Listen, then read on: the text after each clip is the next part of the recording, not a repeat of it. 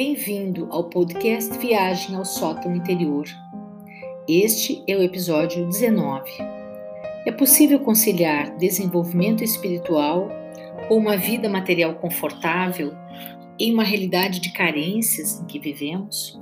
No episódio anterior, falamos na disponibilidade para a transmutação, que acontece quando há espaço para o questionamento de nossas vidas. A transmutação da energia pode ser percebida como um convite. Pode-se convidar uma pessoa a sair do seu circuito negativo, por exemplo, sugerindo focos positivos na conversa. Se ela se mantiver na vibração de energia negativa, nos afastamos. Somos responsáveis pelas mudanças no nosso caminho. Podemos sim convidar o outro, estar disponíveis e, usando a lei da transmutação, provocar uma outra vibração energética que se alinhe com emoções positivas, mas a outra pessoa pode aceitar ou não. E isto gera um afastamento natural daqueles que vibram em frequências diferentes e uma aproximação de pessoas com vibrações em frequências semelhantes. Um outro aspecto é que, ao vibrarmos em harmonia com as leis do universo, que nos indicam o caminho do autodesenvolvimento, estaremos vibrando em frequências cada vez mais elevadas, onde não cabem comportamentos egocêntricos, isolacionistas, críticos ou julgadores. Focados na nossa transmutação, tornamos-nos mais capazes de compaixão e de oferecer suporte àqueles que assim o desejarem. Imagine uma pirâmide. O topo é mais estreito que a base. À medida que vamos nos elevando em nossa vibração energética, é como subirmos na pirâmide, vamos nos aproximando do topo e naturalmente estaremos mais próximos uns dos outros. Quando estamos na base, estamos mais distantes. Subindo, nos aproximamos, porque nos aproximamos em essência, seres em aperfeiçoamento como humanos. Para saber se estou subindo, é só observar como me sinto, se próximo ou distante dos demais, em termos emocionais e espirituais. Quando agimos com egoísmo, falta de compaixão, desamor, descemos na pirâmide e nos afastamos das outras pessoas e também da energia que vibra em planos mais elevados. Então, cuidar de si é também cuidar do outro, é convidar o outro a elevar-se também. Pela lei da transmutação, a frequência vibracional mais elevada transforma a energia de menor frequência.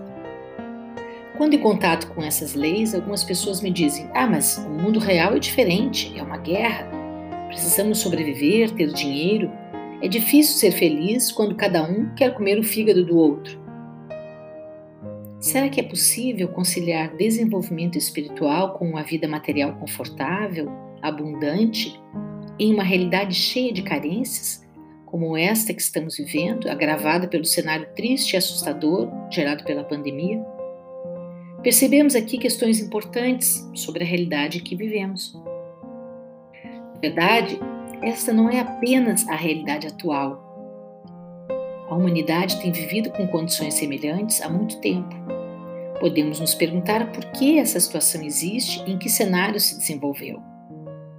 No entanto, sabemos que a realidade externa é reflexo da realidade interna, cujo suporte são as crenças e filtros perceptivos que geram subjetividades, que por sua vez reforçam e confirmam a manifestação da realidade externa. Sobre a questão se é possível conciliar desenvolvimento espiritual com conforto material, podemos pensar que o desenvolvimento espiritual faz parte da dimensão de ser humano. Então, desde que somos humanos e vivemos nesta realidade física, material, sim é possível conciliar pois a espiritualidade é também uma dimensão no mesmo ser, em aperfeiçoamento. Houve um momento na evolução da humanidade em que as questões espirituais foram relegadas, questões que a filosofia antiga já havia trazido, questionamentos e lições, especialmente no que se refere à unicidade do ser enquanto humano, à integração entre corpo, mente e espírito. Não são entidades separadas, mas dimensões do mesmo ser este momento da humanidade em que a concepção materialista foi prevalecendo tomou conta do modo de pensar e conceber o mundo, e as questões espirituais foram sendo não só colocadas em segundo plano, mas colocadas em uma ótica duvidosa. Será mesmo que existe algo além da matéria? Ainda hoje encontramos pessoas que duvidam da existência de algo para além do físico, da realidade material, embora há alguns milhares de anos a existência de uma realidade imaterial era inquestionável. Bastava a observação da natureza e seus fenômenos para a compreensão de que havia uma causa de tudo que há, que é a inteligência universal, a inteligência maior por trás de tudo. Se assim não fosse, ainda estaríamos nos perguntando de onde vem nossa consciência. O universo não foi criado ao acaso nem ao caos. Ao contrário, o caos é o período em que vivemos nós, a humanidade, neste momento. Mas acima da humanidade há uma ordem que impera no universo. Quando entramos em contato com temas como a geometria sagrada, que nos dá informações valiosas sobre a precisão das medidas dos astros, de suas distâncias, compreendemos que as flores, os animais, têm uma concordância de medidas, de proporções que não é fruto do acaso. E é o que gera a harmonia que constatamos ao olhar para a configuração das pétalas de uma flor, para a concha de um caracol ou um búzio da para, ou mesmo para uma nebulosa. Isso tudo, obviamente, não é obra do acaso. Não há acaso na criação do universo, também não há acaso na humanidade. Em nós, a manifestação de todas as dimensões revela-se em uma unicidade.